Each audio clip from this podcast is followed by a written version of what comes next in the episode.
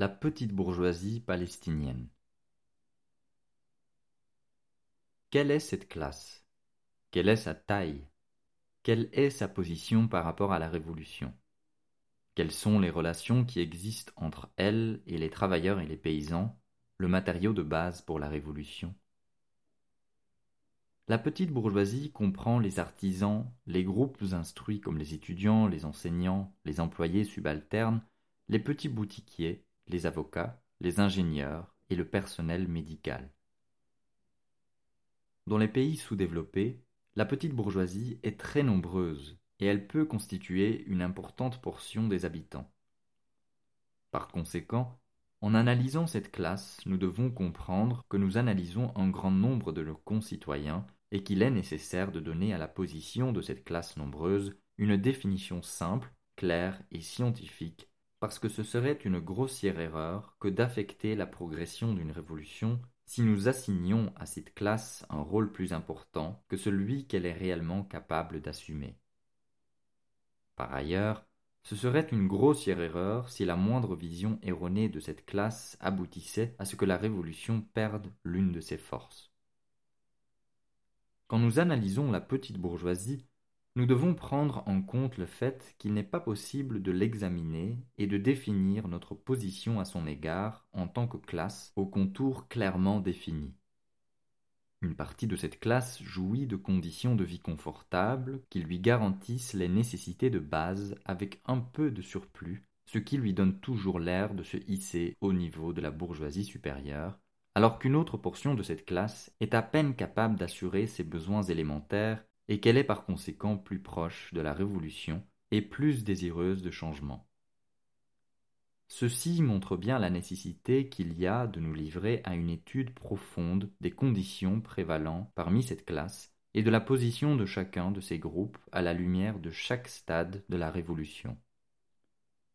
Au contraire de la classe ouvrière, la petite bourgeoisie ne vit pas dans des conditions de classe spécifiques et c'est ici que réside la raison de ses hésitations et de son habitude de passer d'une position à une autre selon la progression de la révolution et le stade particulier qu'elle a atteint. Cependant, il nous est possible de dire en général que, pendant le stade de la libération nationale démocratique, cette classe peut être une alliée de la force de la révolution et de son matériau de base représenté par les travailleurs et les paysans, mais l'alliance avec cette classe nécessite une grande vigilance, afin de l'empêcher de s'infiltrer dans une position de commandement, parce que cela exposerait la révolution à des hésitations, des déviations ou un relâchement. Par conséquent, la position révolutionnaire concernant cette classe est définie sur la base de deux points principaux. 1. Que cette classe est une alliée de la révolution. 2 que cet allié n'est pas le matériau de base pour la révolution et, partant, il ne peut être permis que la direction soit placée sous son commandement ou le commandement de son programme et de sa stratégie. Au vu de ceci, la loi qui gouverne nos relations avec cette classe est une loi qui nous contraint à considérer cette classe comme une alliée qui sera à nos côtés dans notre principal conflit avec le camp ennemi et qui, en même temps, nous contraindra à combattre toute tentative de cette même classe à assumer la direction de la révolution via ses programmes et sa stratégie. L'application de cette loi à nos relations avec cette classe est une question d'une délicatesse extrême, et par moments d'une très grande difficulté parce que, outre son importante dimension numérique, cette classe possède une conscience et une connaissance en provenance de ses conditions de classe et elle a par conséquent l'intelligence de tirer avantage de cette alliance pour s'infiltrer dans la position de direction de la Révolution, sauf si les classes de base de la Révolution représentées par les travailleurs et les paysans ont la conscience, l'organisation et l'efficience nécessaires. Pour être capable de triompher de cette classe dans notre lutte avec elle à propos de la direction, c'est-à-dire de la stratégie de la Révolution, de ses programmes et de ses cadres d'organisation sans permettre à cette lutte d'affecter notre principal combat contre l'ennemi, nous devons savoir quand et comment l'accepter comme une alliée et quand et comment la combattre. Si nous ne connaissons pas ces choses, il est à craindre que cette lutte puisse aboutir à deux dangers finaux. 1. Que cette lutte puisse se dérouler aux dépens de notre lutte principale, et 2. Que la petite bourgeoisie puisse remporter cette lutte et assumer la direction de la révolution en vertu de la force concrète dont elle jouit. Le critère pour le bien fondé de notre position à ce propos est de sceller une alliance quand un tel cours est requis pour servir les intérêts de la Révolution et les masses, et pour combattre quand les masses sont capables de ressentir et de comprendre les raisons de ce combat. La chose importante est que nous devrions être avec les masses et les masses avec nous dans les deux cas. Au cours des périodes où les actions de commando sont confrontées à des dangers menaçant notre existence, durant des périodes où les forces ennemies tentent de liquider la question, nous devons relever le modèle de l'alliance, travailler pour elle et nous profiler devant les masses comme les forces qui réclament une telle alliance. Au moment de la lutte, le combat devrait s'appuyer sur une position spécifique ou une question spécifique ressentie par les masses. Notre analyse de cette classe est que, en vertu de sa structure de classe, elle adopte parfois des positions floues, compromettantes ou hésitantes. Cette analyse signifie que des occasions spécifiques apparaîtront quand les organisations de cette classe adopteront de telles positions. En de telles occasions, il serait possible pour les masses de justifier le combat, et même de l'exiger, et d'être à nos côtés au cours de sa poursuite.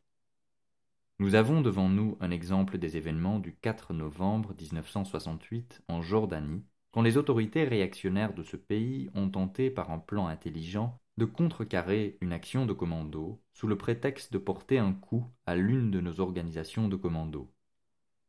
Le Front populaire, ici, a adopté une position ferme, a dirigé le combat et a révélé au grand jour les positions hésitantes adoptées par les organisations modérées, les organisations du Middle of the Road. Les masses se sont ralliées autour du front qui, en dépit de certains trous dans sa position, a conquis la victoire en déjouant le plan réactionnaire. Dans la longue marche révolutionnaire qui nous attend sur le terrain de la Palestine, nous sommes liés à être confrontés à de telles situations de temps à autre, et il y aura certes des occasions de reprendre les rênes du commandement à cette classe et à ses expressions politiques. Le règlement de la question de la direction de classe sur le terrain palestinien ne sera pas un problème facile et ne se fera pas dans une période courte, pas plus qu'il ne lui sera permis de prendre la forme d'une lutte permanente pour la direction, avec ou sans l'occasion de le faire. Il serait erroné de considérer cette question de façon irréaliste. Le règlement de la direction de classe sur le terrain palestinien et au bénéfice des classes des travailleurs, des paysans et des pauvres prendra beaucoup de temps et devrait se produire sans affecter notre position concernant le conflit principal et à un moment où les masses seront capables de justifier et de comprendre les bases et les raisons de cette lutte. Quant à la lutte purement théorique qui a lieu avec ou sans occasion de la mener sous une forme que les masses ne peuvent pas justifier et d'une façon qui la rend prévalente sur le conflit principal, ou nous pousse à oublier que cette classe est notre allié dans la révolution, une telle lutte pourrait très bien dévier le cours de la bataille et nous faire perdre notre position de direction. La considération fondamentale dans notre vision des forces révolutionnaires au niveau palestinien est la compréhension que les travailleurs et les paysans constituent l'outil de base pour la révolution et que la stratégie, les positions, la théorie et la nature de l'organisation de la révolution devraient être celles de la classe ouvrière. Quand nous atteindrons une compréhension profonde et claire de ce fait, et que nous agirons sur cette base, alors une direction politique efficiente pourra, durant la phase de libération nationale, prendre le dessus sur la petite bourgeoisie en tant que véritable allié, et ce, en fonction du programme proposé par la classe ouvrière, et non par la petite bourgeoisie. L'alliance à un moment approprié et sur base d'un programme et le conflit à un moment approprié autour d'une position ou d'une question palpable, telle est la manière de régler la question de la direction sur les terrains palestiniens au bénéfice des habitants des camps, avec la nécessité d'une vision réaliste, dialectique et non idéaliste du temps et de la méthode requis pour ce règlement de la question. L'existence de la petite bourgeoisie à la tête du mouvement national palestinien aujourd'hui devrait être comprise objectivement, car sans le comprendre, il serait difficile pour la classe ouvrière de s'élever avec succès au sommet de la direction.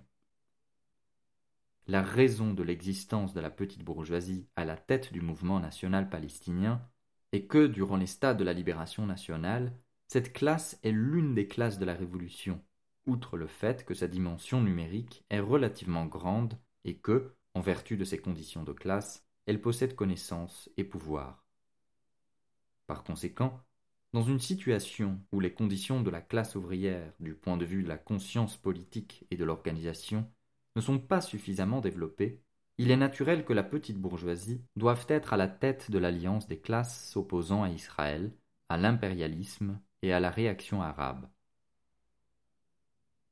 À tout ceci, nous devons ajouter le caractère spécial de la petite bourgeoisie palestinienne et la différence de situation entre elle et la petite bourgeoisie arabe qui se trouve à la tête des régimes nationaux arabes.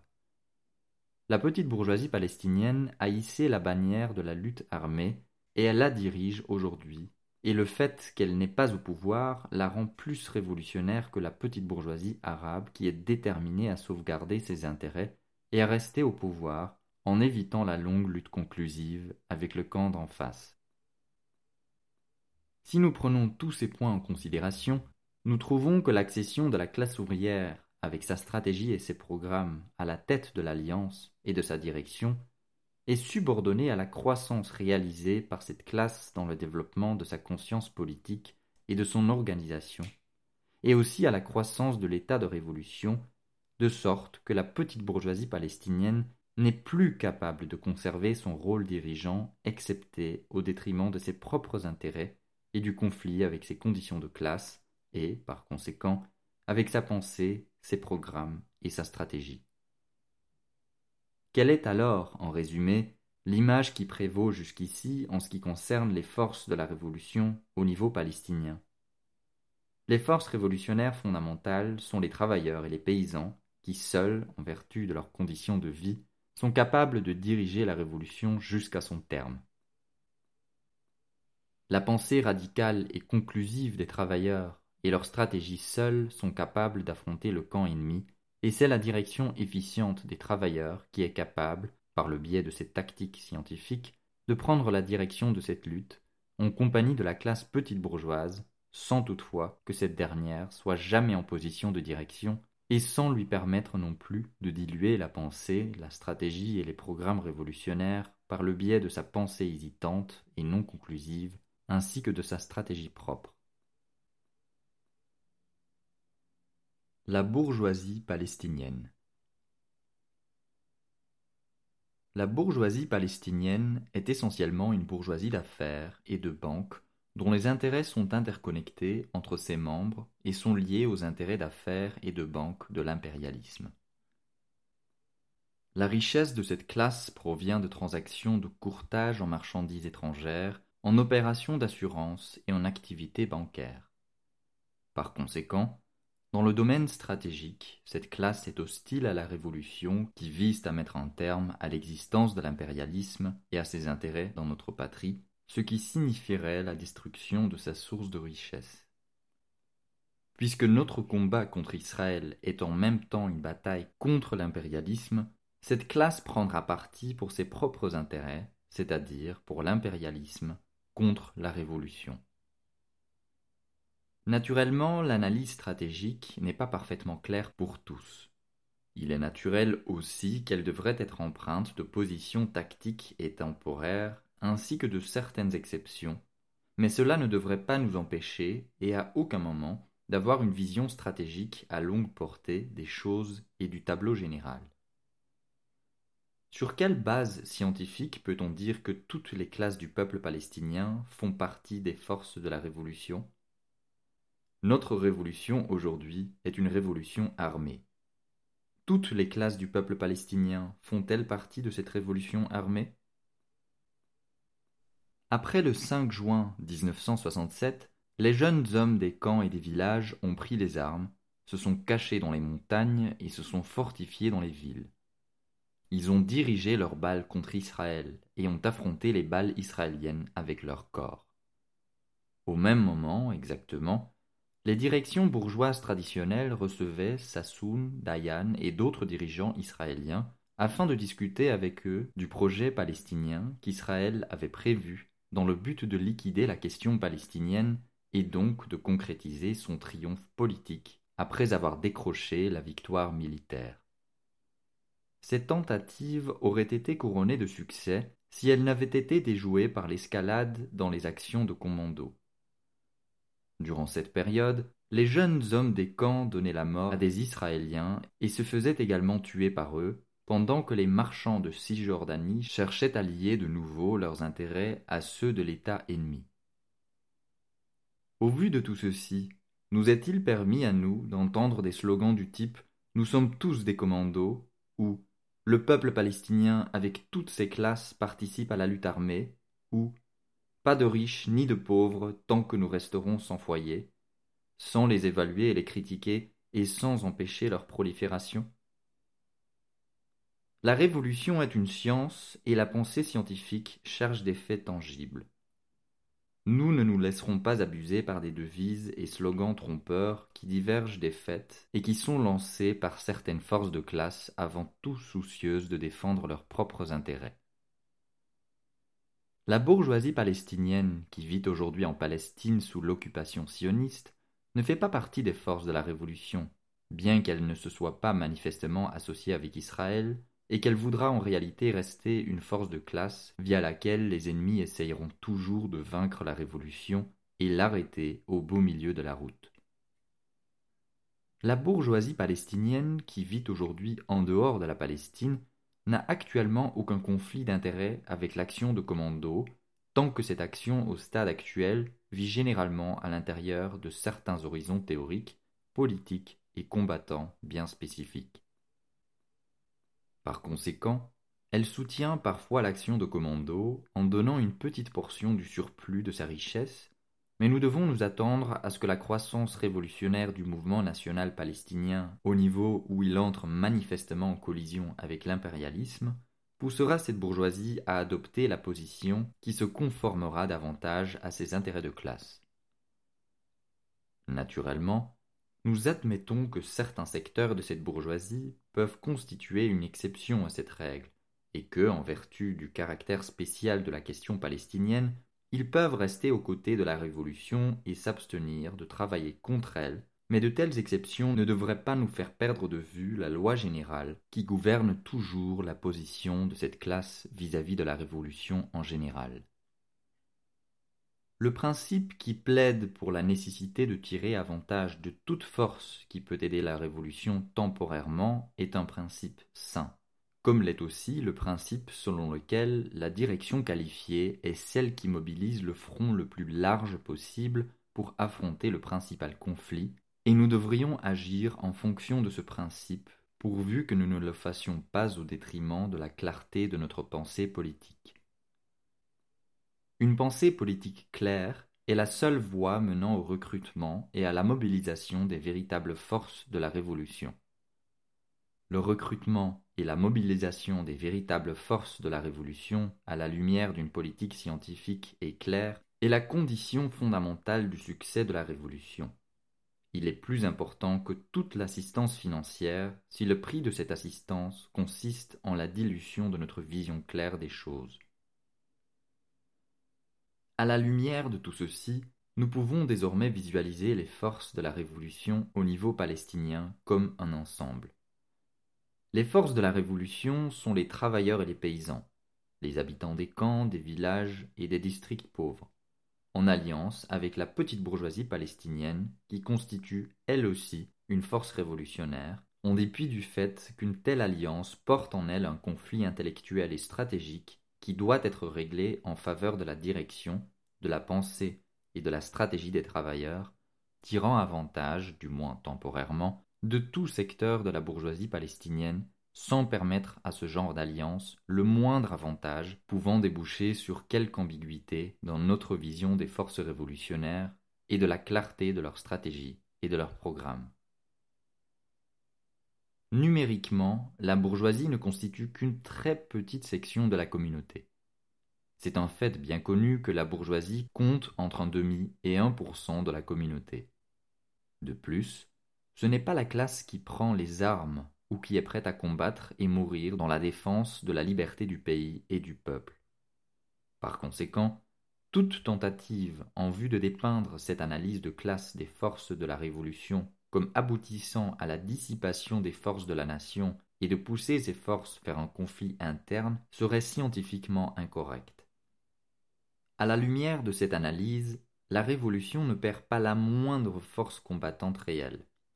Au contraire, elle gagne de la clarté de vision et une définition des positions des forces, et elle place les classes pauvres bien en face de leurs responsabilités dans la direction de la Révolution, donnant ainsi naissance à une bataille nationale dans laquelle l'écrasante majorité des masses de notre peuple se tiendra face à Israël, à l'impérialisme et à la réaction sous la direction des pauvres mêmes qu'Israël, l'impérialisme et la réaction ont réduit à une situation de misère et de pauvreté qu'ils expérimentent quotidiennement et qui les prive de leur caractère humain et de la valeur de la vie. Organisation et mobilisation des forces révolutionnaires palestiniennes. Quelle est la forme d'organisation pour la mobilisation des forces de la Révolution sur base de cette analyse? Quelle est la forme des relations entre ces forces à la lumière de la situation palestinienne existante? Quelle est notre conception de l'unité nationale palestinienne à la lumière de tout ceci? L'organisation politique armée de la théorie du socialisme scientifique est la forme la plus élevée d'organisation et de mobilisation des forces de la classe ouvrière à la plus grande échelle. C'est un fait qui a été rendu parfaitement clair par toutes les expériences révolutionnaires de ce siècle. Les expériences de la Chine, du Vietnam, de Cuba, ainsi que les expériences de la Révolution d'octobre mettent tout l'accent sur ce fait et le confirment. En clarifiant et en expliquant scientifiquement la situation de misère endurée par la classe ouvrière, en révélant le processus d'exploitation de cette classe par l'impérialisme et le capitalisme, en indiquant la nature du conflit majeur dans lequel les communautés de l'époque présente vivent au niveau international et local, en expliquant le mouvement de l'histoire et sa tendance, en définissant le rôle de la classe ouvrière et l'importance de ce rôle, et en indiquant les armes détenues par cette classe, la théorie socialiste scientifique rend la classe ouvrière consciente de son existence, de ses conditions et de son avenir, permettant donc la mobilisation des forces de cette classe à l'échelle la plus grande qui soit. L'idéologie socialiste scientifique et les expériences révolutionnaires mondiales ont clairement indiqué comment l'organisation politique révolutionnaire, armée d'une théorie révolutionnaire, la théorie de la classe ouvrière, était la voie vers l'auto-organisation par la classe ouvrière, la concentration de ses forces, la consolidation de ses potentialités et la définition de sa stratégie dans sa bataille. Si les expériences des mouvements nationaux palestiniens et arabes n'ont pas jusqu'ici engrangé de succès en affrontant et en triomphant de l'impérialisme, du sionisme, d'Israël et des forces de la réaction, c'est parce que ces mouvements n'ont pas adopté cette théorie de l'organisation. L'échec de l'organisation politique sur le terrain palestinien et le terrain arabe ne constitue pas une condamnation de l'organisation politique des partis en général, mais plutôt une condamnation d'une ligne d'organisation politique qui n'ont pas été mises sur pied à partir des points de vue idéologiques de classe et organisationnels sur base de cette théorie et de ces expériences. La promotion révolutionnaire du mouvement national palestinien ne peut s'appuyer sur la condamnation de l'idée de l'organisation politique révolutionnaire en tant que principe et la seule voie s'ouvrant devant elle est d'adopter l'organisation politique dont la nature a été définie à la lumière de la théorie socialiste scientifique et après nombre d'expériences. Cette forme organisationnelle constitue le cadre organisationnel de la concentration de la force révolutionnaire de base, la classe ouvrière. De plus, c'est cette forme qui est capable, au cours des divers stades de la Révolution nationale, comme l'ont prouvé les expériences révolutionnaires majeures, de mobiliser les forces paysannes et de les concentrer à la plus grande échelle. Par conséquent, En adoptant cette forme, nous aurions créé le cadre de l'organisation et de la mobilisation des classes révolutionnaires de base représentées par les travailleurs et les paysans. Mais quid de la petite bourgeoisie? Selon notre analyse, la petite bourgeoisie est aussi l'une des forces de la Révolution. Pouvons-nous la mobiliser dans ce même cadre? Sinon, quel est le cadre organisationnel qui nous mettrait en mesure de mobiliser et concentrer toutes les forces révolutionnaires? La petite bourgeoisie palestinienne, dans sa majorité, n'entrera pas dans le cadre organisationnel qui s'appuie sur la base d'une organisation de partis politiques armés d'une théorie socialiste scientifique. La pensée socialiste de la Révolution n'est pas la pensée de cette classe, et l'organisation de partis, contraignants et disciplinés, n'est pas la forme organisationnelle dans laquelle elle trouvera satisfaction. La petite bourgeoisie préfère être liée à une pensée générale relâchée qui ne va pas au-delà de slogans généraux de libération et à une organisation politique qui ne lui impose pas des exigences allant au-delà de ses capacités. Par conséquent, elle ne s'alignera pas dans ce cadre, mais s'adressera à d'autres organisations palestiniennes qui n'adoptent pas nettement une théorie socialiste scientifique, ni l'organisation d'un parti politique révolutionnaire adhérent à cette théorie. À la lumière de ceci, la forme organisationnelle complète, qui est capable de contenir toutes les forces révolutionnaires, est la forme d'organisation de partis politiques adoptant le socialisme scientifique, qui est capable de mobiliser les travailleurs et les paysans à l'échelle la plus grande et qui, en même temps, appelle à la constitution d'un front national pour réaliser une alliance entre les travailleurs et les paysans, les classes de base et le pilier de la révolution, et la petite bourgeoisie en tant que l'une des forces de la Révolution.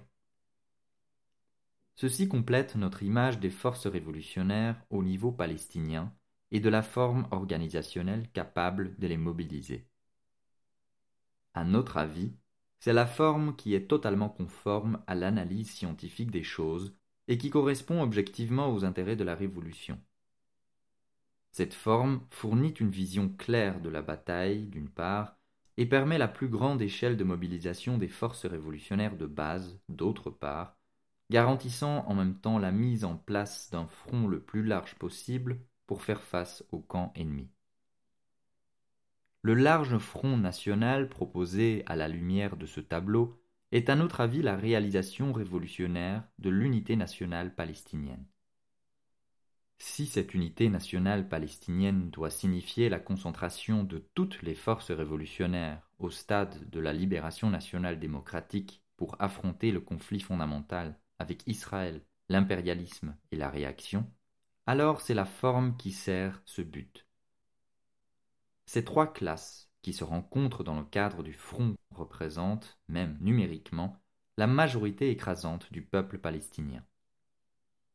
L'unité nationale qui est prônée par certains et qui entend habiliter les directions traditionnelles, la bourgeoisie et les forces de la réaction, à infiltrer les rangs de la Révolution et qui entendent également saper les idées de l'organisation de partis politiques révolutionnaires et d'obscurcir toute clarté dans la pensée politique de la Révolution,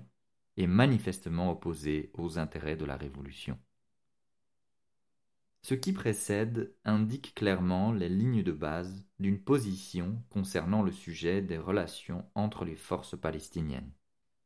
Ces lignes nous mettent en mesure de définir notre position par rapport à tous les sujets et problèmes apparaissant à ce niveau et servant à clarifier notre position concernant l'image existante du terrain palestinien et la direction dans laquelle nous devons exercer nos efforts en vue d'établir des relations objectives entre les forces et organisations de la révolution palestinienne. 1. Nous considérons l'unité nationale palestinienne comme un facteur de base pour la mobilisation de toutes les forces de la révolution afin qu'elle affronte le camp ennemi et, sur cette base, nous devons adopter une position efficace en vue de la réaliser. 2. La forme d'unité nationale est la constitution d'un front dans lequel les classes de la Révolution, travailleurs, paysans et petite bourgeoisie, seront représentées. 3. nous devons entreprendre une action en vue de mobiliser les travailleurs et les paysans au sein d'une seule organisation politique révolutionnaire armée d'une théorie socialiste scientifique. Sur cette base, nous devons tenter efficacement d'unir toutes les organisations palestiniennes de gauche qui, via leurs contacts et leurs expériences, peuvent être persuadées d'adopter cette analyse. 4. La petite bourgeoisie ne ralliera pas cette forme d'organisation qui adhère au socialisme scientifique et à une organisation politique forte, mais elle ralliera ces organisations palestiniennes qui se contentent de slogans généraux de libération nationale en évitant la clarté de pensée et la vision de classe, et en menant une vie organisationnelle qui ne requiert d'elle rien qui aille au-delà de ses capacités. En d'autres termes, cette classe va, en premier lieu, rallier les rangs du Fatah et de l'Organisation de libération de la Palestine, OLP. 5. Sur cette base et sur la base de notre vision du conflit principal et de la nature de la phase, ainsi que sur la base de la nécessité de réaliser cette unité nationale qui regroupera ensemble toutes les forces de la Révolution afin de faire face à Israël, nous devons œuvrer à établir un front national avec le Fatah et l'OLP, lequel amènera dans la bataille l'alliance de classe nécessaire d'une part, et préservera d'autre part le droit de chacun de percevoir et planifier la bataille conformément à son horizon de classe. Telle est notre vision des forces de la révolution palestinienne et de la forme de leur mobilisation et concentration. La forme que nous proposons ici pour les relations entre les forces palestiniennes de base définit la ligne stratégique générale qui dirigera notre parcours. Il est évident qu'en suivant le cours indiqué par cette ligne, nous rencontrerons de nombreux obstacles et complications qui requerront que nous définissions de façon tactique pour chaque période et de la façon la plus détaillée possible une image conforme à la nature des conditions des diverses forces palestiniennes existantes et actives à n'importe quel moment. Toutefois, c'est cette ligne qui régira ce genre de définition en général. Maintenant, notre pensée stratégique à propos de la lutte palestinienne de libération s'arrête-t-elle aux frontières du peuple palestinien et du terrain palestinien?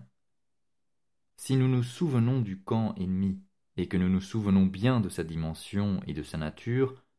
nous comprendrons immédiatement que toute pensée stratégique au sujet de la lutte palestinienne de libération doit couvrir la mobilisation de toutes les forces de la révolution au niveau arabe et mondial parce que c'est seulement par le biais d'une telle mobilisation et concentration que nous pourrons créer la force capable d'affronter Israël, le sionisme, l'impérialisme mondial et la réaction arabe.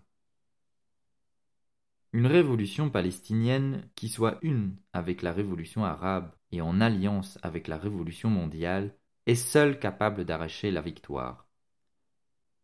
Confiner la révolution palestinienne dans les limites du peuple palestinien signifierait l'avouer à l'échec, si nous comprenons la nature de l'alliance de l'ennemi auquel nous sommes confrontés.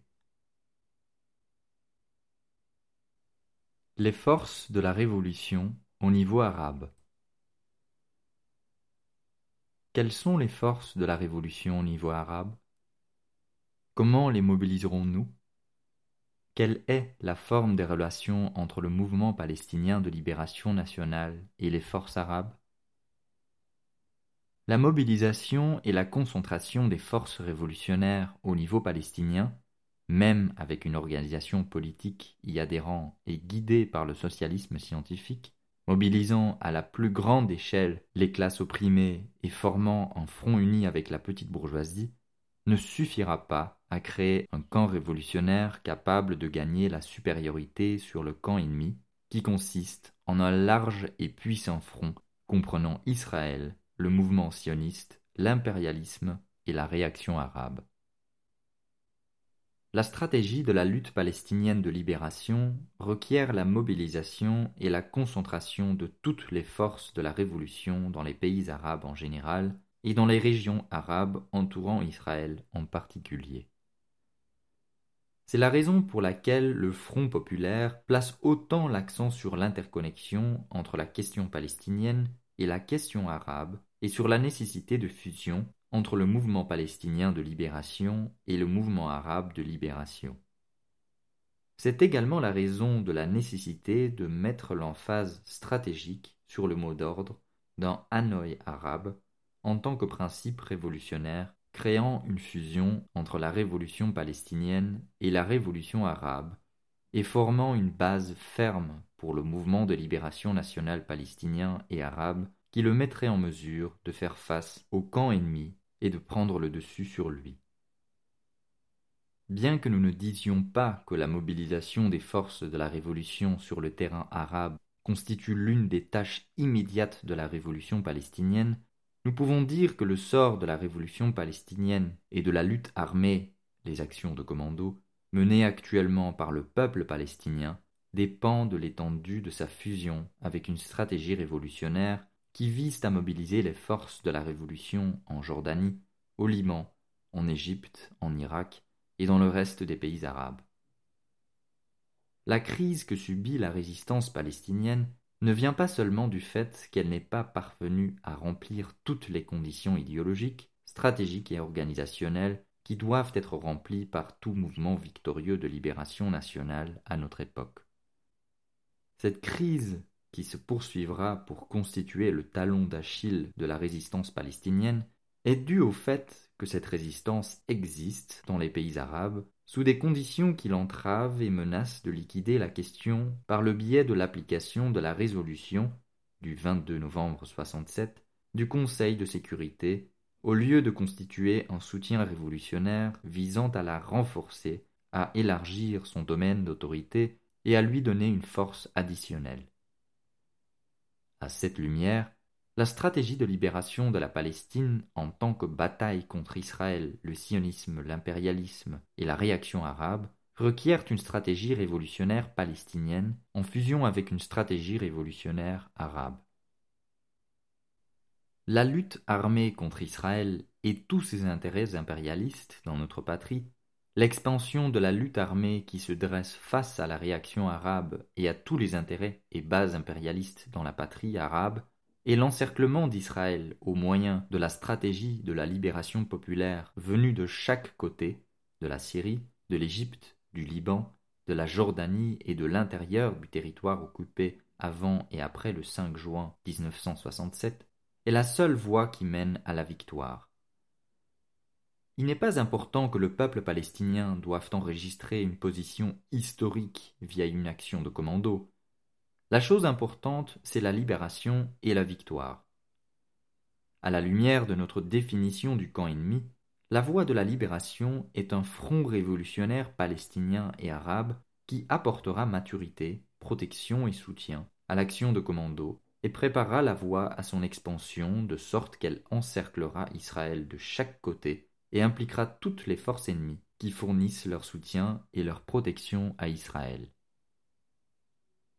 La stratégie de l'action arabe révolutionnaire coïncide dans ses grandes lignes avec celle de l'action révolutionnaire palestinienne. La base de cette coïncidence est que la nature de la phase traversée présentement par les pays arabes est identique pour tous ces pays. À la lumière de l'occupation par Israël du Sinaï et des hauteurs du Golan, de son existence même et de sa persistance en tant que base à partir de laquelle l'impérialisme se prépare à attaquer tout mouvement vers la libération arabe, à la lumière de cette image concrète, la phase que les peuples arabes traversent pour l'instant est celle de la libération nationale, de la libération nationale démocratique, et ce, en dépit des changements de classe et économiques qui ont eu lieu en Égypte, en Syrie, en Algérie et en Irak dans la direction de la transformation socialiste. La stratégie de la révolution nationale démocratique à cette époque est devenue claire par le biais de l'expérience vietnamienne et, auparavant, dans l'expérience de Cuba et celle de la Chine. Les principales lignes de cette stratégie sont les suivantes. La mobilisation et la concentration des forces des travailleurs et paysans pauvres à l'échelle la plus grande la direction de la Révolution par ses classes, par le biais d'une organisation politique qui adhère à et se fait guider par l'idéologie du socialisme scientifique en alliance avec les forces de la petite bourgeoisie dont les intérêts ne sont pas en conflit avec la nature de la révolution nationale démocratique, et l'appui sur la lutte armée pour surmonter la supériorité technologique de l'ennemi via une guerre prolongée, commençant en guerre de guérilla et se développant en une guerre de libération populaire que le peuple est bien décidé à remporter. Le mouvement de libération nationale dans les pays arabes ne s'est pas encore cristallisé selon ces lignes. Dans la nature de la confrontation entre Israël et les pays arabes qui l'entourent, tout ceci va créer les circonstances objectives qui prépareront la voie et assisteront à la naissance et la croissance d'un mouvement de libération nationale qui adoptera cette stratégie sous la direction des travailleurs et des paysans. Cette alliance et, plus tard, la fusion du mouvement palestinien de libération nationale avec le mouvement arabe de libération nationale donneront naissance à la force palestino-arabe et à la stratégie palestino-arabe qui sera capable de triompher dans une longue et pénible bataille imposée par la nature de l'ennemi que nous avons en face de nous. Il reste au mouvement palestinien de libération nationale à définir ses relations arabes à la lumière des circonstances prévalant actuellement sur le terrain arabe. Le capitalisme et le féodalisme arabe sont toujours la classe dirigeante dans certains pays arabes. Le pouvoir de ces classes est à présent représenté par les régimes réactionnaires de Jordanie, du Liban et de certains autres pays arabes. Les régimes sont liés par intérêt à l'impérialisme mondial dirigé par les États-Unis et, en dépit du conflit partiel et parfois purement pour la forme entre ces régimes et Israël, ce conflit partiel existe dans l'ombre d'une concurrence objective avec le capitalisme mondial. Par conséquent,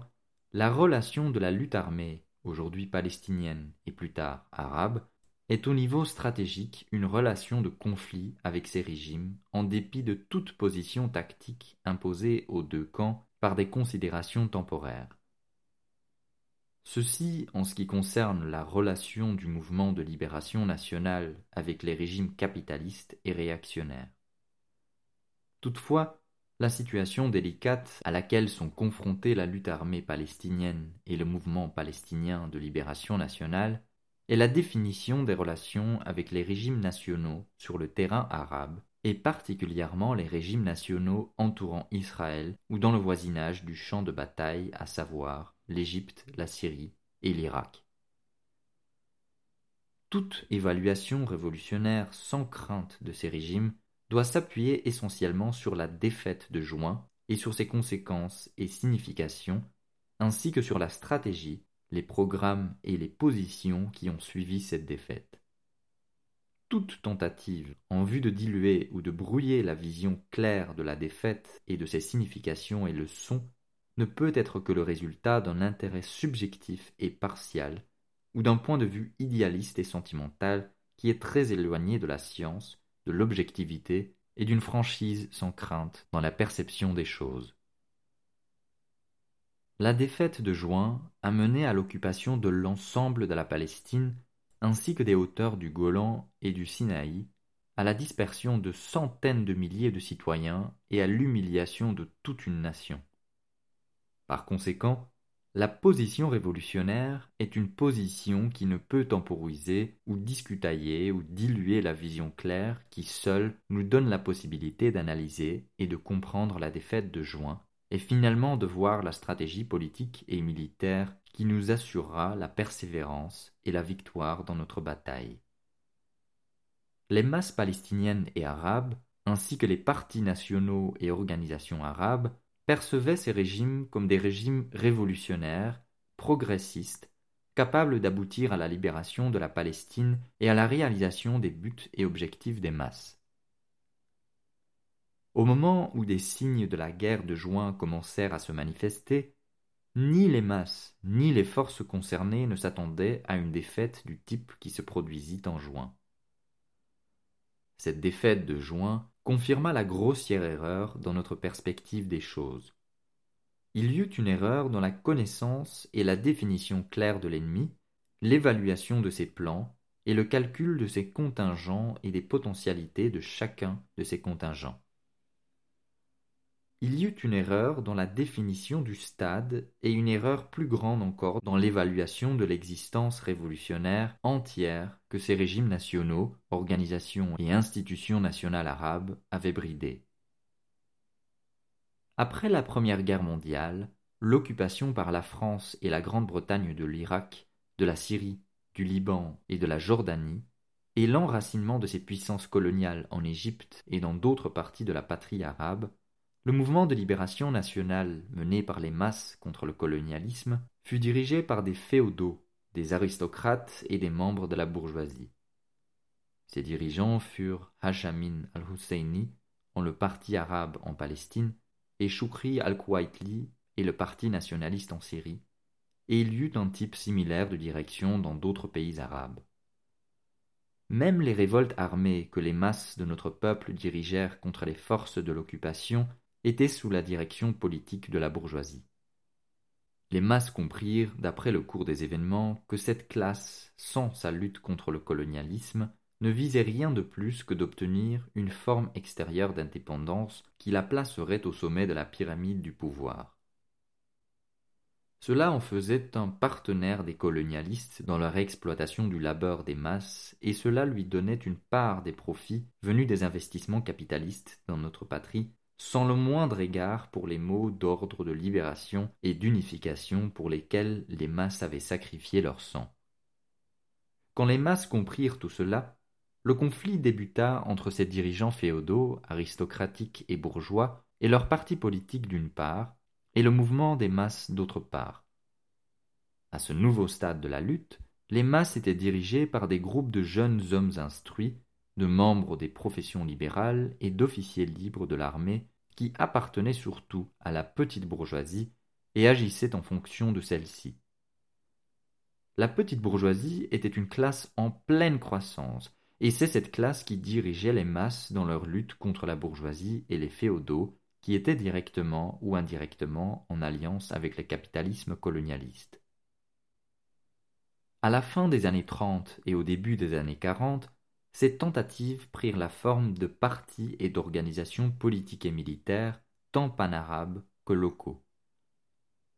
En 1948, Israël fut créé et le désastre eut lieu.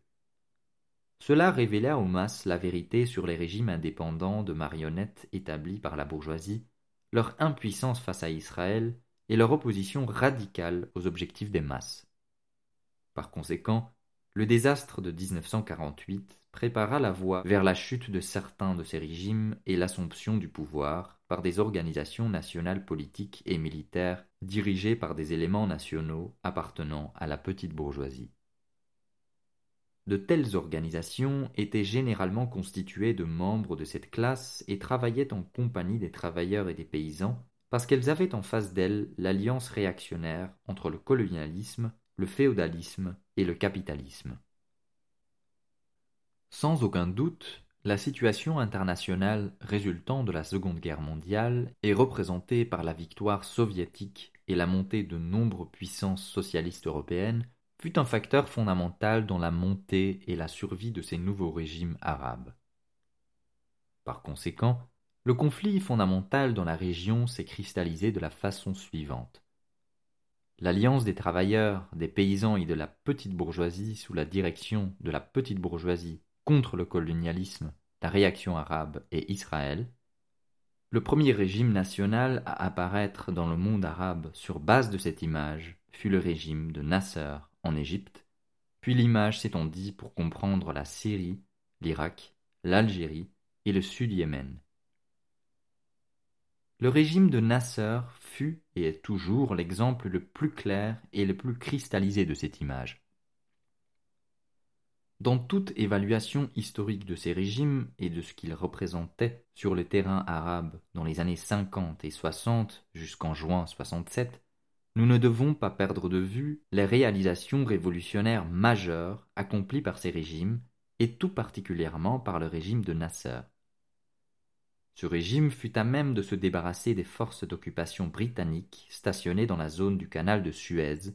de mener la guerre contre tous les pactes militaires colonialistes via lesquels le colonialisme tentant de revenir dans les régions sous le prétexte de pacte de défense contre le péril soviétique et de se débarrasser de l'alliance colonialiste réactionnaire qui contrôlait la destinée de l'Égypte et de ses masses. De plus, il rompit le blocus imposé à la région par le colonialisme et il établit des relations militaires, politiques et économiques avec le camp socialiste. En outre, il plaça l'action nationale égyptienne à l'intérieur de ses horizons et cadres nationaux arabes et accomplit la première réalisation d'une union de l'histoire arabe moderne. Il établit également un lien entre la libération politique et la question sociale, entreprit une réforme agraire qui impliqua la possession de terres et des relations entre fermiers et propriétaires terriens, nationalisa les industries et entreprises commerciales importantes et créa des projets de développement s'appuyant sur la propriété publique. Il plaça l'Égypte sur la voie de la transformation socialiste et accompagna ces transformations d'autres, similaires, dans le domaine de la pensée révolutionnaire.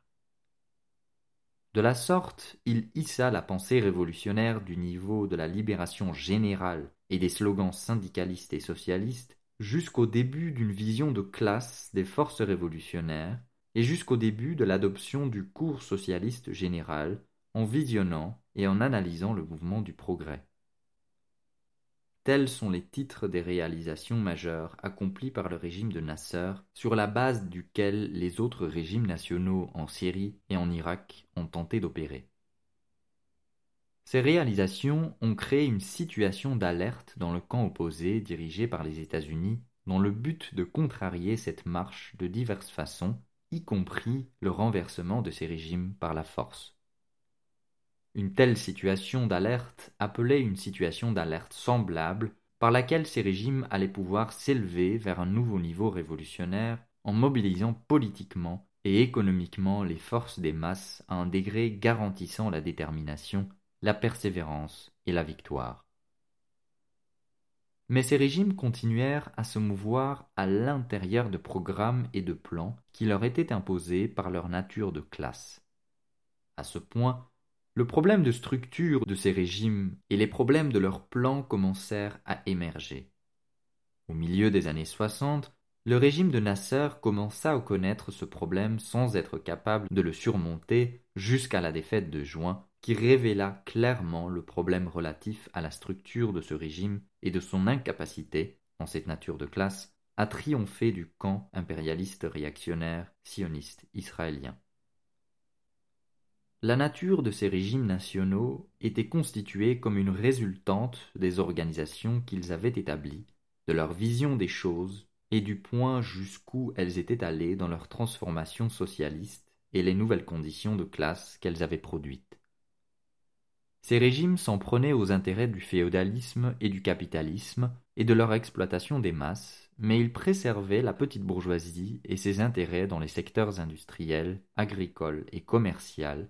produisant en même temps une nouvelle classe de militaires, d'hommes politiques et de personnel administratif dont les intérêts devinrent entremêlés à ceux de la petite bourgeoisie, formant par conséquent avec cette dernière la classe supérieure dans ces communautés. Les intérêts de cette classe supérieure requéraient le maintien de l'expérience dans des limites n'entrant pas en conflit avec ces mêmes intérêts ou avec sa pensée et sa perception de la bataille. Cette classe est antagoniste au colonialisme et à la réaction, mais en même temps, elle entend garder les privilèges dont elle bénéficie. C'est cette situation qui a défini la nature des programmes politiques, économiques, militaires et idéologiques de ces régimes. C'est sur cette base que cette classe a formulé sa vision de la confrontation avec le colonialisme et Israël via l'institution militaire car elle comprend que la guerre de libération populaire signifie que son droit à la position de direction est subordonné à son acceptation de sacrifier tous ses privilèges et de suivre le même mode de vie que les commandos d'aujourd'hui.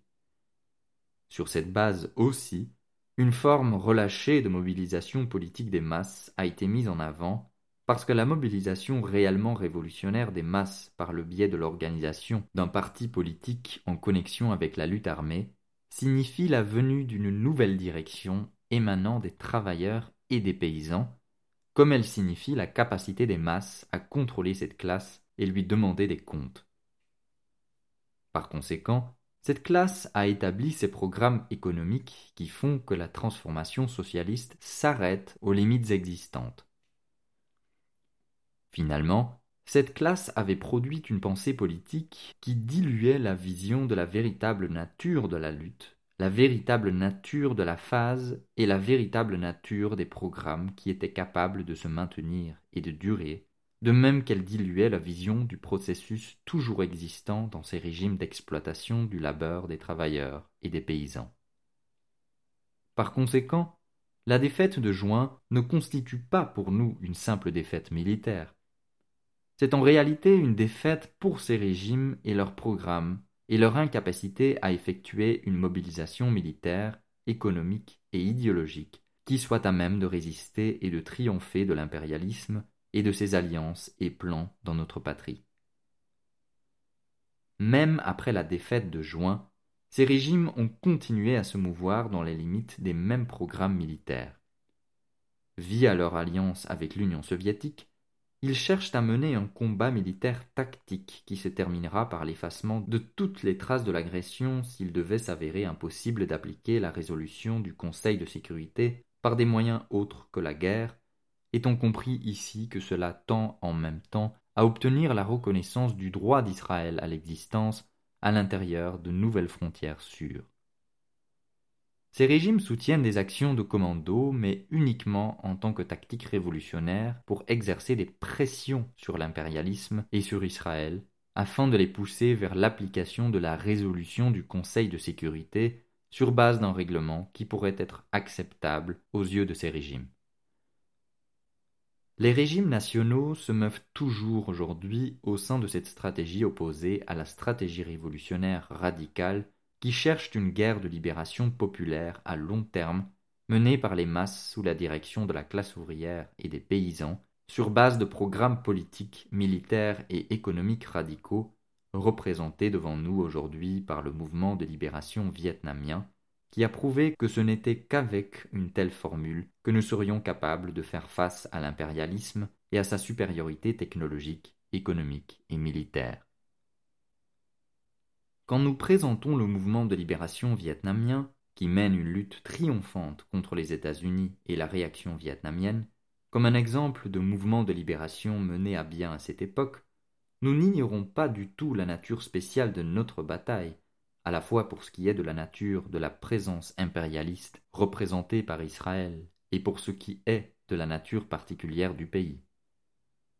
Nous voulons toujours dire en fait les principales lignes stratégiques de la guerre du Vietnam, représentées par l'organisation politique forte qui adhère au socialisme scientifique et mobilise les forces des masses à l'échelle la plus grande, sous la direction de la classe ouvrière et du mot d'ordre du Front national,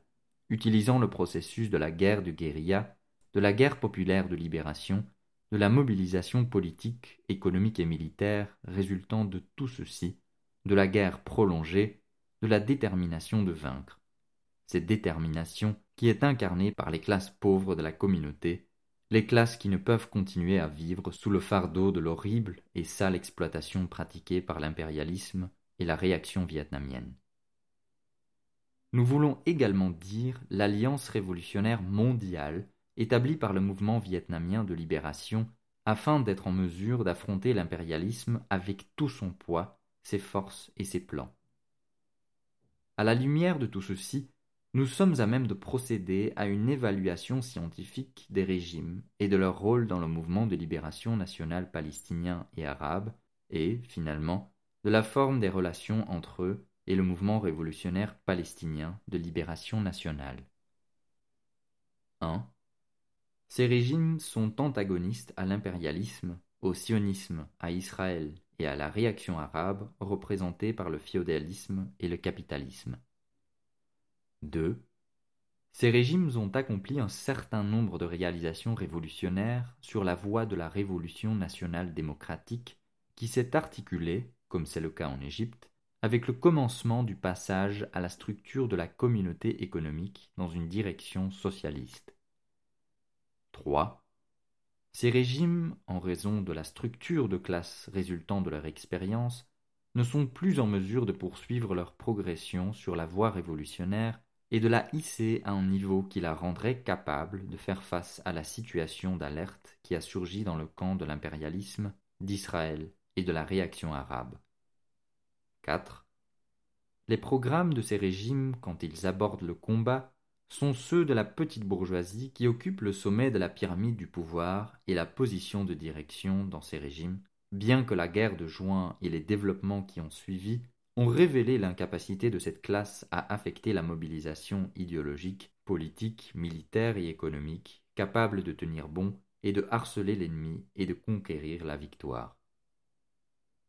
Ces régimes adoptent toujours aujourd'hui une stratégie traditionnelle de guerre et des programmes de réforme dans une tentative en vue de combler les larges trous de leurs expériences sans causer un changement radical complexe dans leur structure générale. 5. À la lumière du fait que ces régimes sont antagonistes à l'impérialisme et à Israël d'une part, et du fait qu'ils adoptent des programmes non radicaux compromettants face à l'ennemi d'autre part, les relations avec ces régimes doivent avoir en même temps un caractère d'alliance et de conflit. Alliance parce qu'ils sont antagonistes à Israël, et conflit en raison de leur stratégie dans la lutte. 6.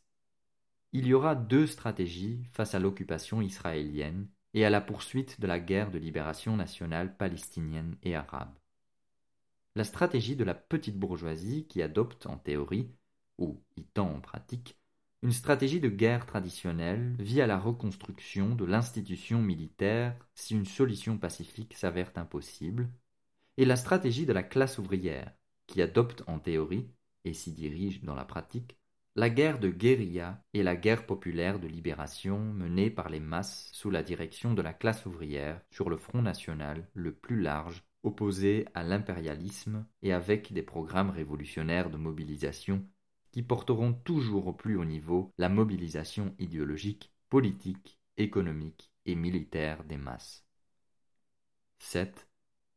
Ces deux stratégies et les forces qu'elles représentent évolueront ensemble pendant quelque temps sous des relations d'alliance et de conflit jusqu'au moment où, à la fin, la stratégie de la classe ouvrière prévaudra au niveau palestinien et arabe. Elle affrontera l'ennemi avec une large alliance de classes comprenant les travailleurs, les paysans et la petite bourgeoisie sous la direction de la classe ouvrière, avec l'idéologie de cette même classe ouvrière comme programme, et une guerre populaire de libération qui sera déterminée et à même de remporter la victoire. Ceci définit la forme des relations entre la révolution nationale palestinienne et toutes les forces arabes. La révolution palestinienne au niveau stratégique entrera en conflit avec les forces réactionnaires et les régimes qui les représentent, et elle sera gouvernée par des relations d'alliance et de conflit avec les régimes nationaux où la petite bourgeoisie occupera le sommet de la pyramide du pouvoir. Elle établira des relations d'alliance dans la direction de la fusion avec les forces révolutionnaires arabes représentées par les travailleurs et les paysans et leurs institutions politiques. Ces forces seront générées sur le terrain arabe en général et dans les pays arabes entourant Israël en particulier, en raison de la nature de la lutte et de la nature de la stratégie révolutionnaire qu'elle produira. À travers cette image, l'image de la révolution palestinienne et arabe dirigée par la classe ouvrière et comprenant toutes les forces anti-impérialistes qui adoptent le processus de la guerre de guérilla idéologiquement politiquement, militairement et économiquement au niveau le plus élevé, nous avons une vision stratégique complète de la bataille de libération de la Palestine, d'abord au niveau palestinien et ensuite au niveau arabe. Les forces de la Révolution au niveau mondial. L'impérialisme mondial à notre époque bénéficie de circonstances et de conditions qui le distinguent de ce qu'il était à des époques précédentes, et il se livre au processus d'exploitation des peuples par de nouvelles méthodes qui diffèrent de celles d'antan. Par ailleurs, le camp des forces anti-impérialistes a sur le plan de la taille et du pouvoir une nouvelle position et un nouveau niveau qui diffèrent de ceux d'avant la Seconde Guerre mondiale. Les mouvements de libération du monde devraient comprendre les faits internationaux fondamentaux qui gouvernent cette période de l'histoire. Le mouvement de libération palestinien et arabe n'évolue pas dans le vide. Il vit et combat au beau milieu de circonstances mondiales spécifiques qui l'affectent et réagissent sur lui, et tout cela va déterminer notre sort.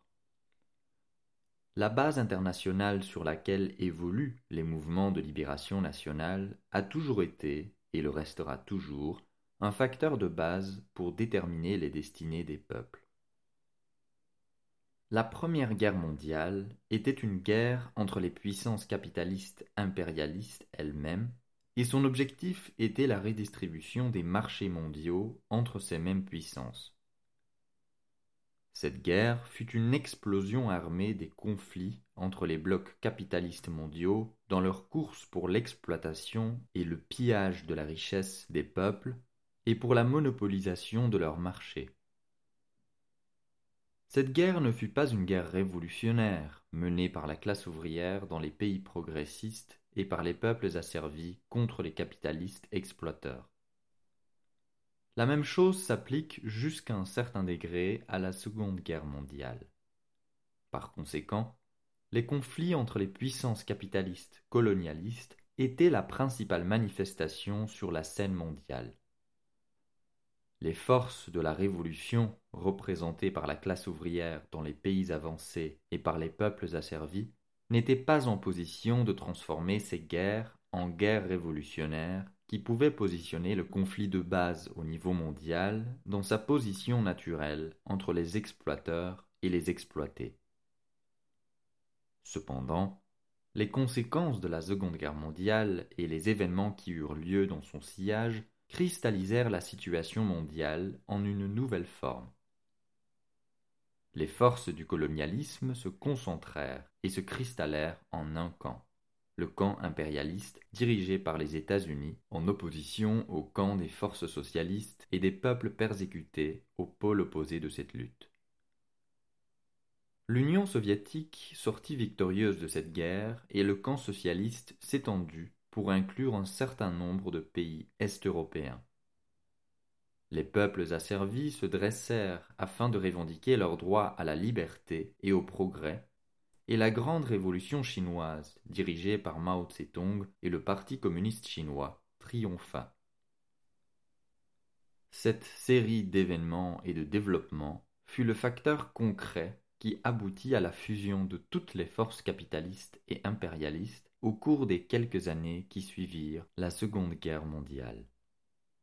Les puissances colonialistes traditionnelles, représentées par la Grande-Bretagne, la France, les Pays-Bas et la Belgique,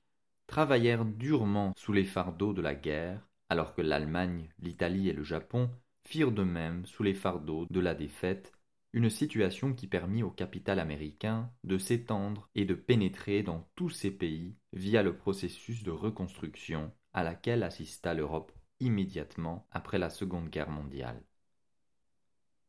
Tout cela eut pour effet de cristalliser la scène impérialiste et ses caractéristiques de base. 1. Toutes les forces capitalistes colonialistes se rassemblèrent dans un seul camp, celui du capitalisme mondial, sous la direction des États-Unis. 2. Les dimensions immenses du capital américain, son vaste champ d'activité et son interconnexion avec les capitales européens constituent la base concrète de l'unité de ce camp et de l'unité de ses intérêts, comme elle est généralement la base concrète de la direction de ce camp par les États-Unis. 3. Les conflits entre les partenaires de ce camp, qui ont de temps à autre pris la forme d'un conflit entre le colonialisme représenté par la Grande-Bretagne et la France et le néocolonialisme représenté par les États-Unis, sont restés seulement partiels face au principal conflit que toutes ces forces colonialistes ont commencé à aborder dans leur lutte contre le camp socialiste et les mouvements de libération nationale. Bien que le conflit partiel entre les États-Unis d'une part et la Grande-Bretagne et la France d'autre part ait revêtu une forme prioritaire, comme ce fut le cas lors de l'agression tripartite de 56 ou au cours de la révolution algérienne, ou dans certaines régions de l'Afrique, il a néanmoins continué, généralement, à être dirigé par le plus important et le plus grave conflit entre l'impérialisme et les forces de la Révolution. 4. Les tentatives de la France de De Gaulle de rompre ce cercle impérialiste américain n'ont encore jusqu'à présent apporté aucun changement radical dans ce tableau. 5.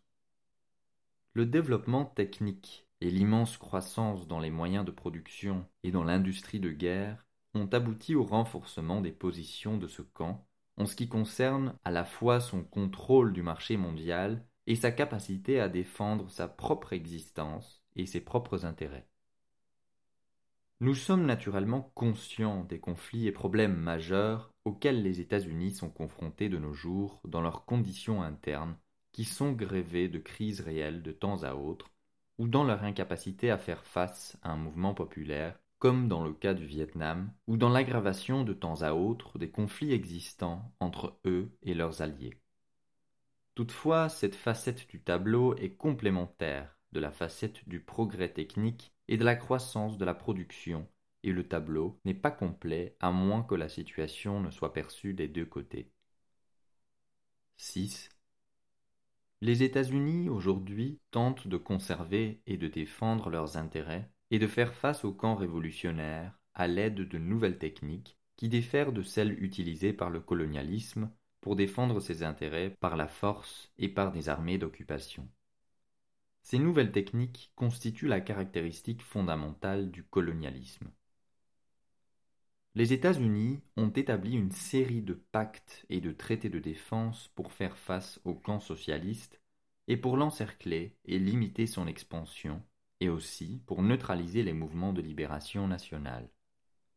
Cependant, outre cette politique de pacte, ils suivent une politique économique calculée pour que les forces sociales locales participent au profit dérivé de l'exploitation des efforts du peuple, de sorte que ces forces sociales, en tirant avantage de l'existence du néocolonialisme, puisse devenir un bastion derrière lequel les États-Unis peuvent se réfugier dans la défense de leur influence et de leurs intérêts. De plus, par cette technique néocolonialiste, les États-Unis tentent d'endiguer les mouvements de libération nationale par le biais de la coexistence avec ces mouvements et les conditions qu'ils ont créées, et aussi par le biais de concessions qui satisfont leur fierté nationale et leur assurent certains bénéfices pourvu que leurs intérêts fondamentaux, ceux des États-Unis, restent assurés et protégés. Outre tout ceci, ils tentent, par le biais de la menace d'une guerre nucléaire, de forcer l'Union soviétique à mettre un terme à son soutien de ces peuples dans leur guerre contre le colonialisme, de sorte qu'ils puissent vaincre ces peuples via des guerres locales le néocolonialisme recourt pleinement à son intelligence et à son expérience colonialiste dans son long effort continu pour maintenir son existence, son influence et ses intérêts. 7. L'expérience au Vietnam, à Cuba et en République dominicaine a montré que dans le cas d'un échec des techniques modernes dans la colonisation des peuples, les États-Unis recourent à nouveau à la force armée à l'invasion et au débarquement d'armées afin de préserver leur influence, leur marché et leurs intérêts. Dans sa marche de libération pour récupérer sa terre et sa liberté, le peuple palestinien aujourd'hui est confronté à ce camp impérialiste unifié avec sa supériorité technologique, sa capacité à récupérer d'autres forces sa promptitude à la confrontation directe chaque fois qu'il sent que les forces derrière lesquelles il reste à couvert ne sont plus capables de frapper contre les mouvements populaires, et ses tentatives en vue d'isoler les mouvements nationaux du camp révolutionnaire mondial et de neutraliser les efforts de l'Union soviétique par la menace du recours à la guerre nucléaire. La guerre de juin et ce qui est venu avant et après ne sont en réalité qu'une manifestation concrète de tout cela. Les États-Unis ont essayé d'endiguer le mouvement de libération arabe, de manœuvrer avec lui et de le tenir à distance d'une fusion organique avec le camp révolutionnaire mondial. Ils ont ensuite essayé de saper et de détruire le mouvement par le biais d'Israël et de sa puissance militaire, et ils ont essayé à nouveau, plus tard, de l'endiguer alors qu'il se trouvait dans une situation de faiblesse.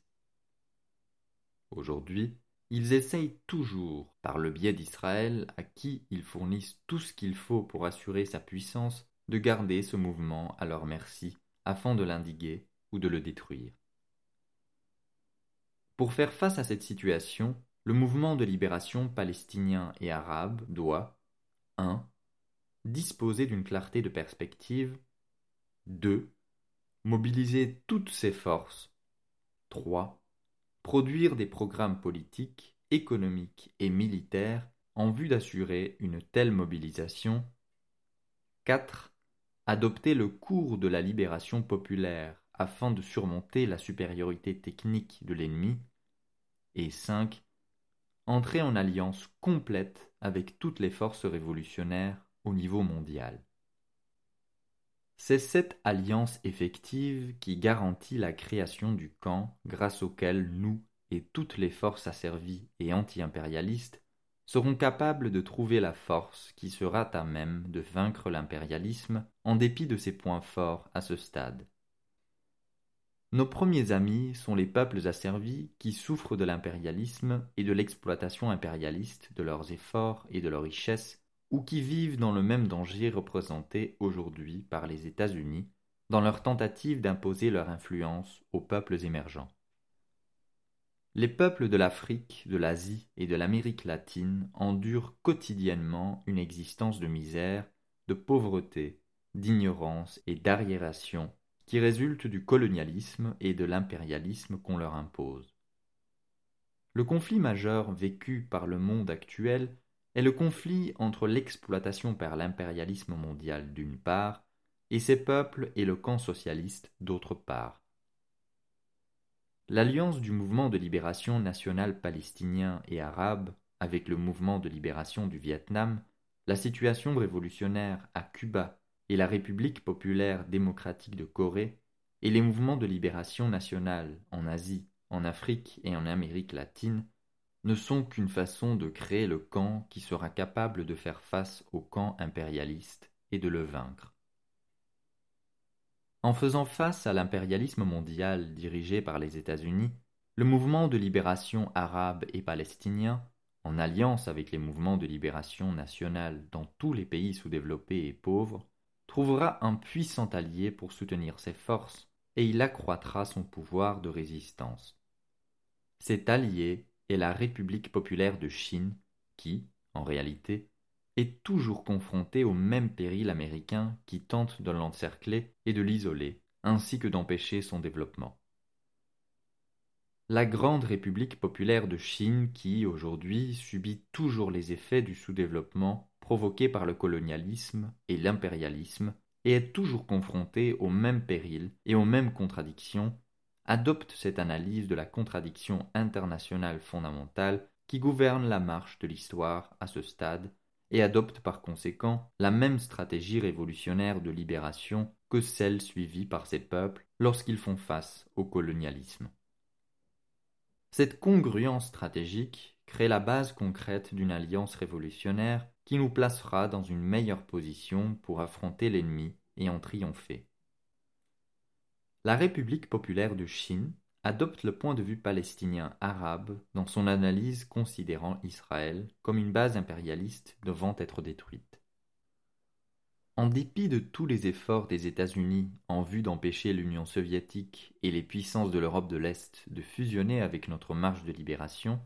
et bien que ces puissances adoptent une position qui est confinée à empêcher Israël d'étendre son territoire et son agression par la même occasion, mais n'y implique pas les racines et fondements de l'existence agressive d'Israël,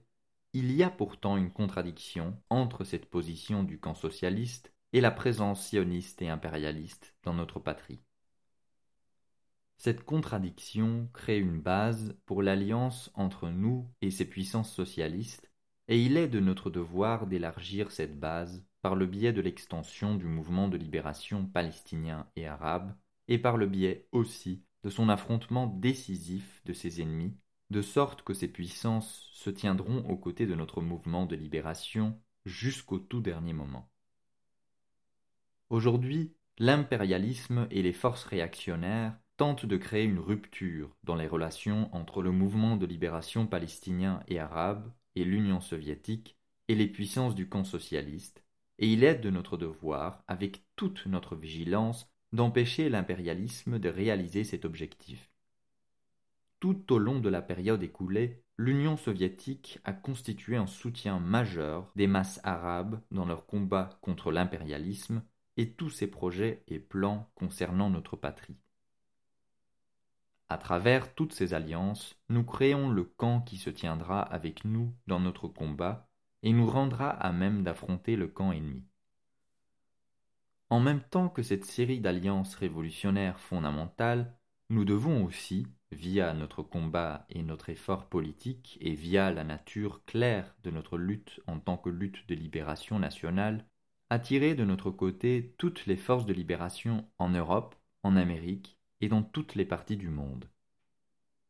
Avec une telle stratégie au niveau international, nous pouvons encercler Israël, le sionisme et l'impérialisme, et mobiliser les forces révolutionnaires au niveau mondial pour affronter la lutte avec nous.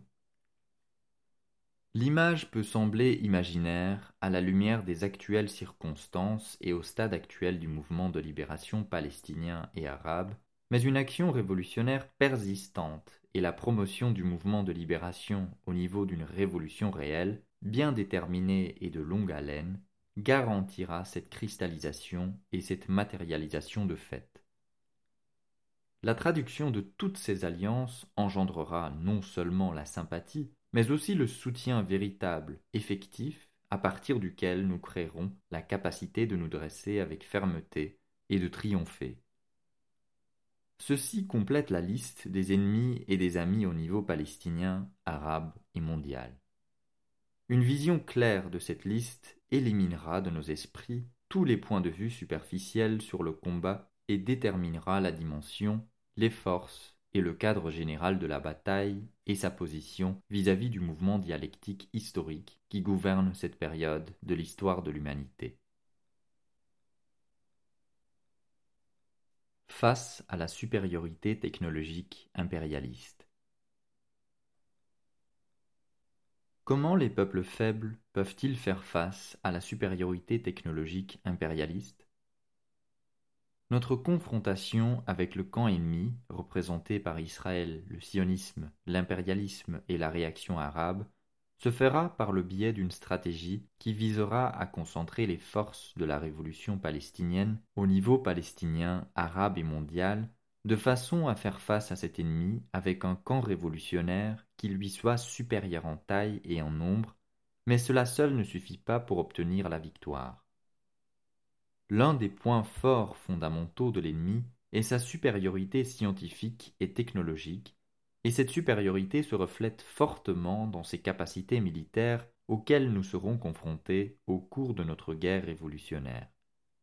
Comment pouvons-nous affronter cette supériorité et en triompher? La supériorité scientifique, technologique et organisationnelle de l'ennemi n'est pas une question à prendre à la légère, et elle n'est pas non plus de nature secondaire.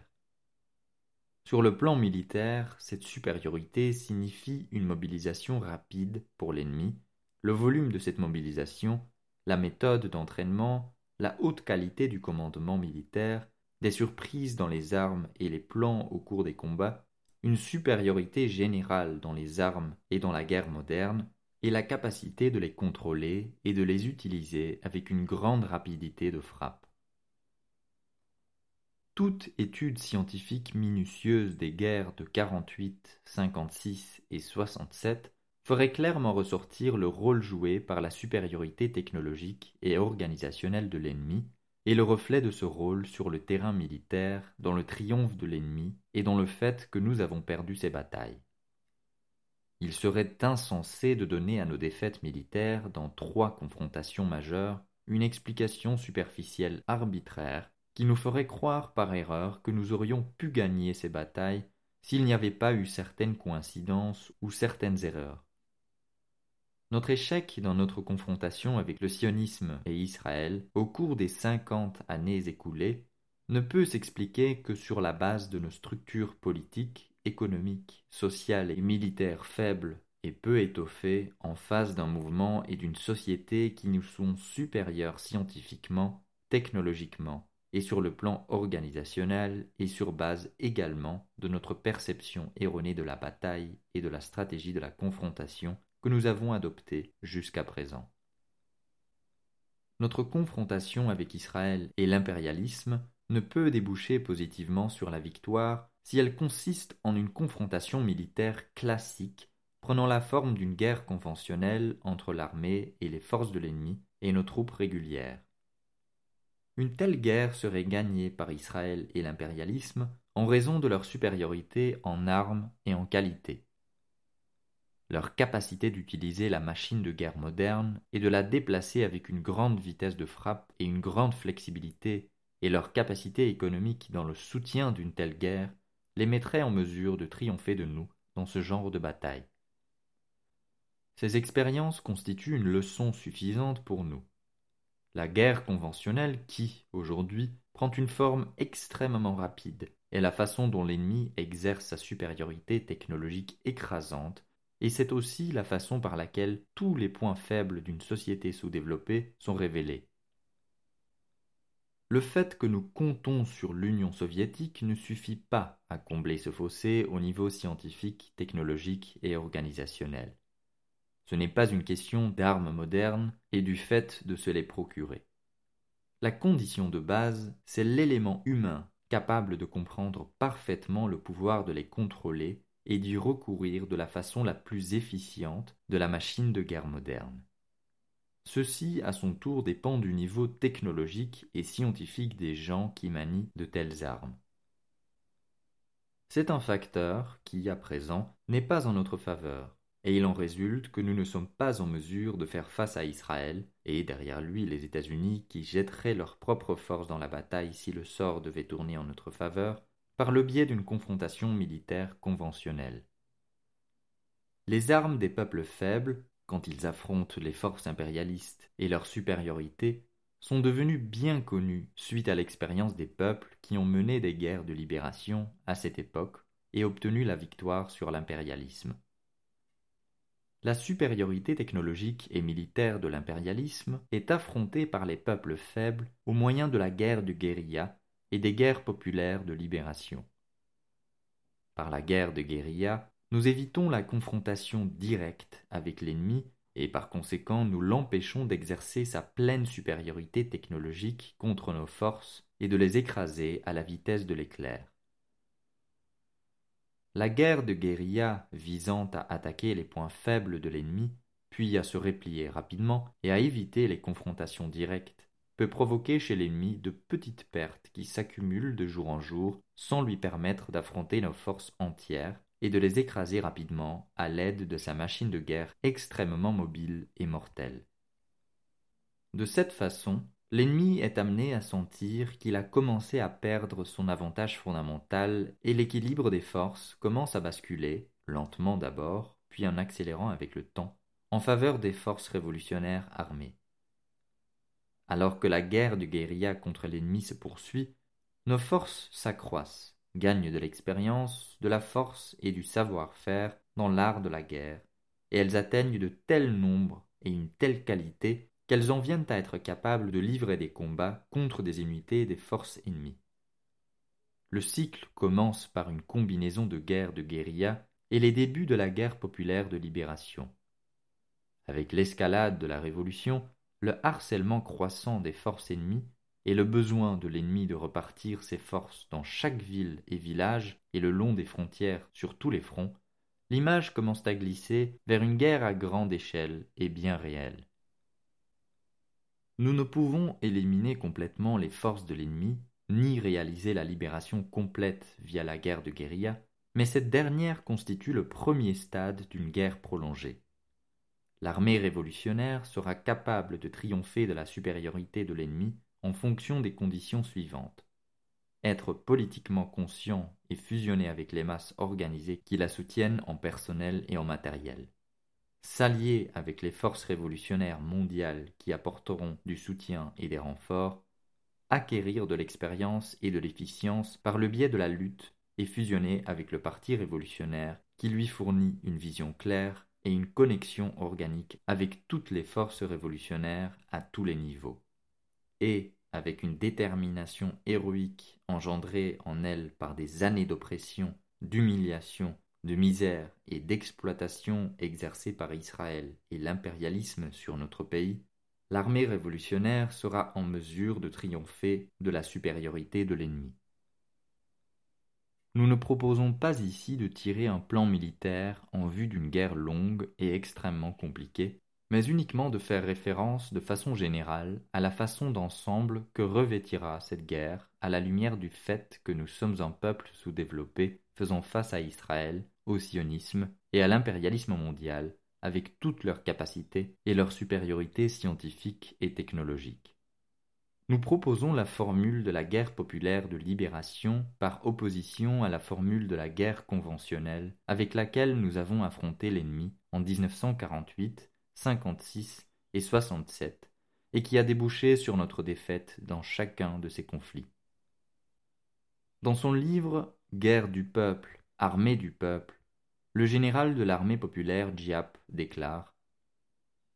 L'équilibre des forces a décidément révélé nos faiblesses face à la puissance de l'ennemi.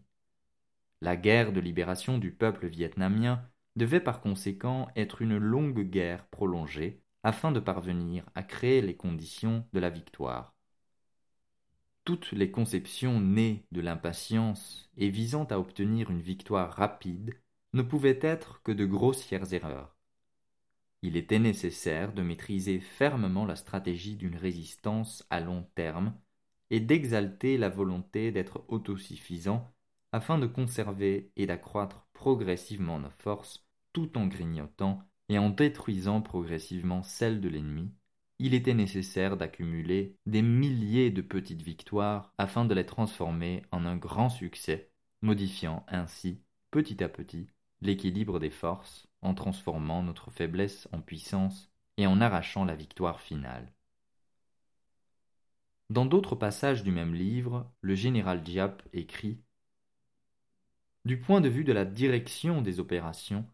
notre stratégie et nos tactiques devaient être celles d'une guerre populaire et d'une résistance à long terme.